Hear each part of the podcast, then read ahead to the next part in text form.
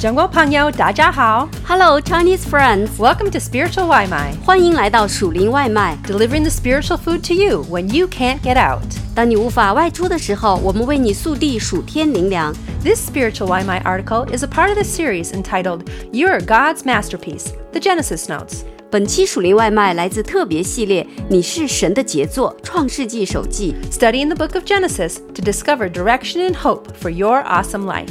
通过研读创世纪并联系新约的思想，为您的美好生活提供指引和亮光。 Genesis chapter 25 Cherish our birthright as children of God. Abraham's life of promise. Abraham was a man with a unique life and a unique calling. God called him to go to a country Abraham didn't know, and God gave Abraham promises of land and descendants. Genesis chapter 12, verses 2 to 3. I will make you into a great nation, and I will bless you. I will make your name great, and you will be a blessing. I will bless those who bless you, and whoever curses you, I will curse. And all peoples on earth will be blessed through you. God had a special plan for Abraham's family. He would bless the whole world through Abraham. Abraham's children became the Jewish nation through Moses, David, and Jesus. This special promise God gave Abraham was passed on to Abraham's children. We know through Jesus Christ, the whole world indeed was blessed. God made a promise to Abraham to be passed on to the generations which would follow. But it was passed on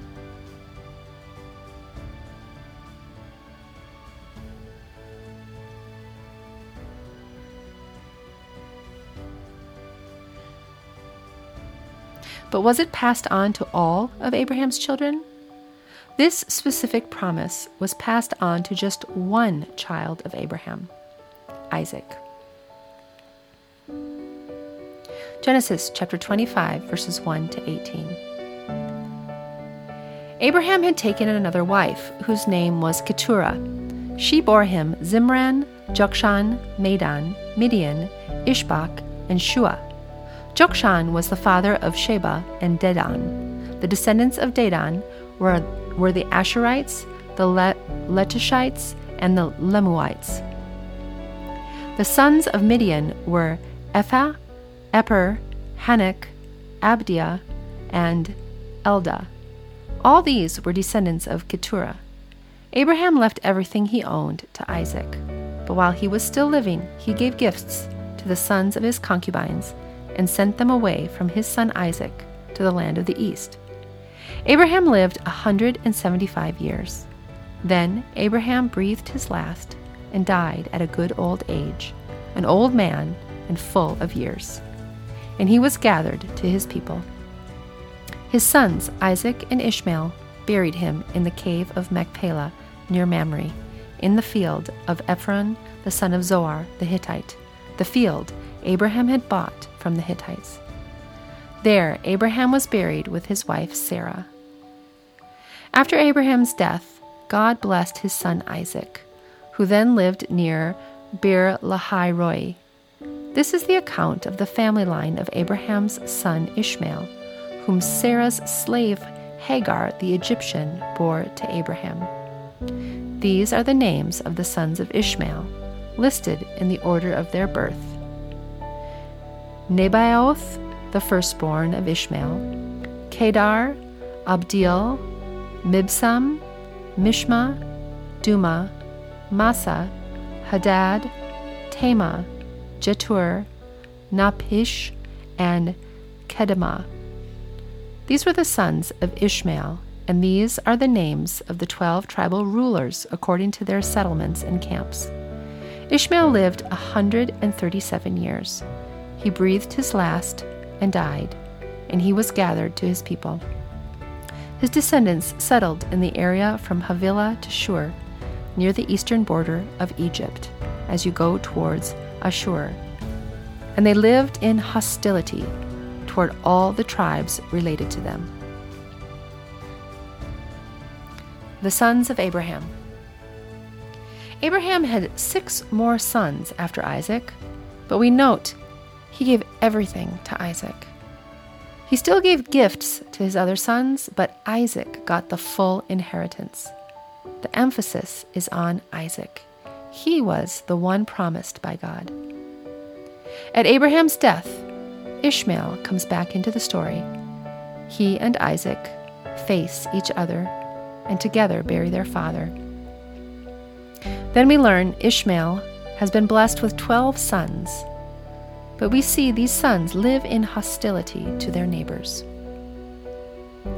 Genesis chapter 25, verses 19 to 23.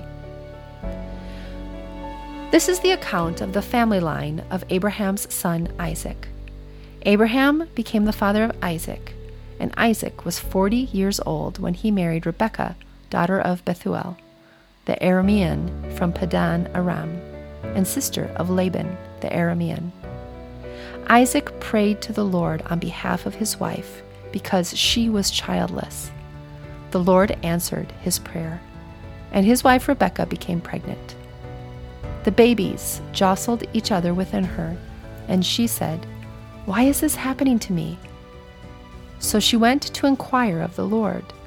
The Lord said to her, Two nations are in your womb, and two peoples from within you will be separated. One people will be stronger than the other, and the older will serve the younger. Next generation. Now the story shifts to the next generation Isaac. Isaac is the one now who will pass down the promise to his sons. Does he have sons? Well, not yet, not for a long while. Isaac and Rebekah are married for 20 years before they have children. They also have to wait a long time, and the waiting time includes prayer. Let us never forget waiting for God's timing for something is a normal part of life with God. Don't be shocked or upset or frustrated if you have to wait for something you are desiring. Wait and pray and trust God for your future. His timing is perfect. Finally, Rebekah becomes pregnant with twins. The children within her are constantly moving in her womb. This must not have been normal because Rebekah took it to God in prayer. What is going on? God spoke directly to her and he told her about the future of her children. She must have kept these promises in her heart. Jacob and Esau.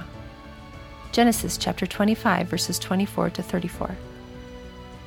When the time came for her to give birth, there were twin boys in her womb. The first to come out was red, and his whole body was like a hairy garment. So they named him Esau. After this, his brother came out with his hand grasping Esau's heel. So he was named Jacob. Isaac was 60 years old when Rebekah gave birth to them. The boys grew up, and Esau became a skilled hunter, a man of the open country, while Jacob was content to stay at home among the tents. Isaac, who had a taste for wild game, loved Esau, but Rebekah loved Jacob. Once, when Jacob was cooking some stew, Esau came in from the open country famished. He said to Jacob, Quick, let me have some of that red stew. I'm famished. That is why he was also called Edom. Jacob replied, First, sell me your birthright. Look, I'm about to die, Esau said. What good is the birthright to me? But Jacob said, Swear to me first. So he swore an oath to him selling his birthright to Jacob. Then Jacob gave Esau some bread and some lentil stew. He ate and drank, and then got up and left. So Esau despised his birthright. Birthright. The birthright was very important, the right of the firstborn. It ensured the oldest son would receive the biggest inheritance. In this family, the inheritance was more than just sheep, goats, money. It was an inheritance plus. It also held the special promises from God. Esau did not seem to see his birthright as very important or special. Esau was a strong person, a great hunter, and very manly. He was his father's favorite. His little brother Jacob seemed weak next to Esau. Jacob was often staying at home cooking. Esau's strength and favor with his father possibly gave him great confidence and pride. He was sure of his own abilities. Unfortunately, Esau saw things from a short term perspective. Now, what do I need now? I need food. For him, the birthright was no big deal. He sold it for some food. The Bible says he despised it. He really didn't take it seriously. What can we learn from Esau's actions? Do we also have a birthright from God? Do we despise it or do we cherish it? Even if we are not Jewish, are there any blessing from God for us? Ephesians chapter 1 verses 3 to 14. Praise be to the God and Father of our Lord Jesus Christ, who has blessed us in the heavenly realms with every spiritual blessing in Christ. For he chose us in him before the creation of the world to be holy and blameless in his sight. In love, he predestined us for adoption to sonship through Jesus Christ, in accordance with his pleasure and will, to the praise of his glorious grace, which he has freely given us in the one he loves. In him we have redemption through his blood, the forgiveness of sins, in accordance with the riches of God's grace that he lavished on us. With all wisdom and understanding, he made known to us the mystery of his will according to his good pleasure, which he purposed in Christ to be put into effect when the times reach their fulfillment, to bring unity to all things in heaven and on earth under Christ. In him, we were also chosen having been predestined according to the plan of Him who works out everything in conformity with the purpose of His will, in order that we, who were the first to put our hope in Christ, might be for the praise of His glory. And you also were included in Christ when you heard the message of truth, the gospel of your salvation. When you believed, you were marked in Him with a seal, the promised Holy Spirit, who is a deposit guaranteeing our inheritance until the redemption of those who are God's possession, to the praise of His glory.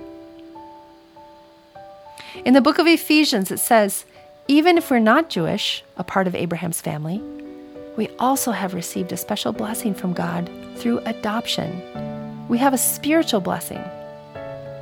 Even if we're not Jewish, we learn from Ephesians chapter 1 that God has chosen us as well.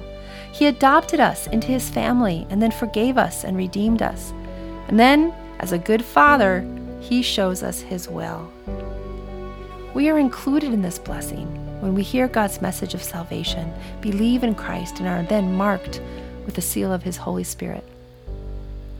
God has given you and me an incredible gift. We are accepted into God's family and have a spiritual birthright as a son or daughter, and have been marked as His with the seal of the Holy Spirit. What an undeserved treasure! Do we ever act like Esau and despise this incredible gift? Sometimes we forget the incredible position we have as children of God, and we only look at the immediate things of this world. We can look at things like Esau did, looking at our immediate needs and desires. We get caught up in pleasure, money, success, temptations, and we think like Esau if I don't get these things I want right now, I will starve. Our immediate needs and desires become our single focus. The material realities of this world seem to be the only objects we can see. When Esau was hungry, he was only thinking of the things of this world. He allowed his hunger to become his God. He had to satisfy his fleshly appetite no matter what. As Christians, we know the stuff of this world will not completely satisfy us. They might give us temporary satisfaction, but it is not lasting. Yet sometimes we are willing to sacrifice our birthright as children of God to get something which will be an immediate but temporary worldly pleasure or satisfaction. Is there a temporary pleasure, desire, or want becoming a distraction for you? Will that particular thing you are longing for satisfy your deepest needs? What can we do to cherish our birthright as children of God? Living water. Through Jesus Christ, we can have what we seek. Deep satisfaction can be found through Jesus Christ and the living water he can give. John chapter 4 verses 13 and 14. Jesus answered, Everyone who drinks this water will be thirsty again, but whoever drinks the water I give them will never thirst. Indeed, the water I give them will become in them a spring of water welling up to eternal life. Esau had a need. He was hungry. We also have needs in our life. We hunger for love, peace, joy, approval, success, etc. When we look to the things of the world to meet these needs, rather than looking to Jesus, how are we despising our birthright like Esau did? Let us not despise the birthright God has given us by turning away to the things of this world, which will fade away. But let us treasure these blessings God has given us, treasure our position as children of God. Let us bring our needs to our Father and ask Him to satisfy us rather than looking to the trappings of this world.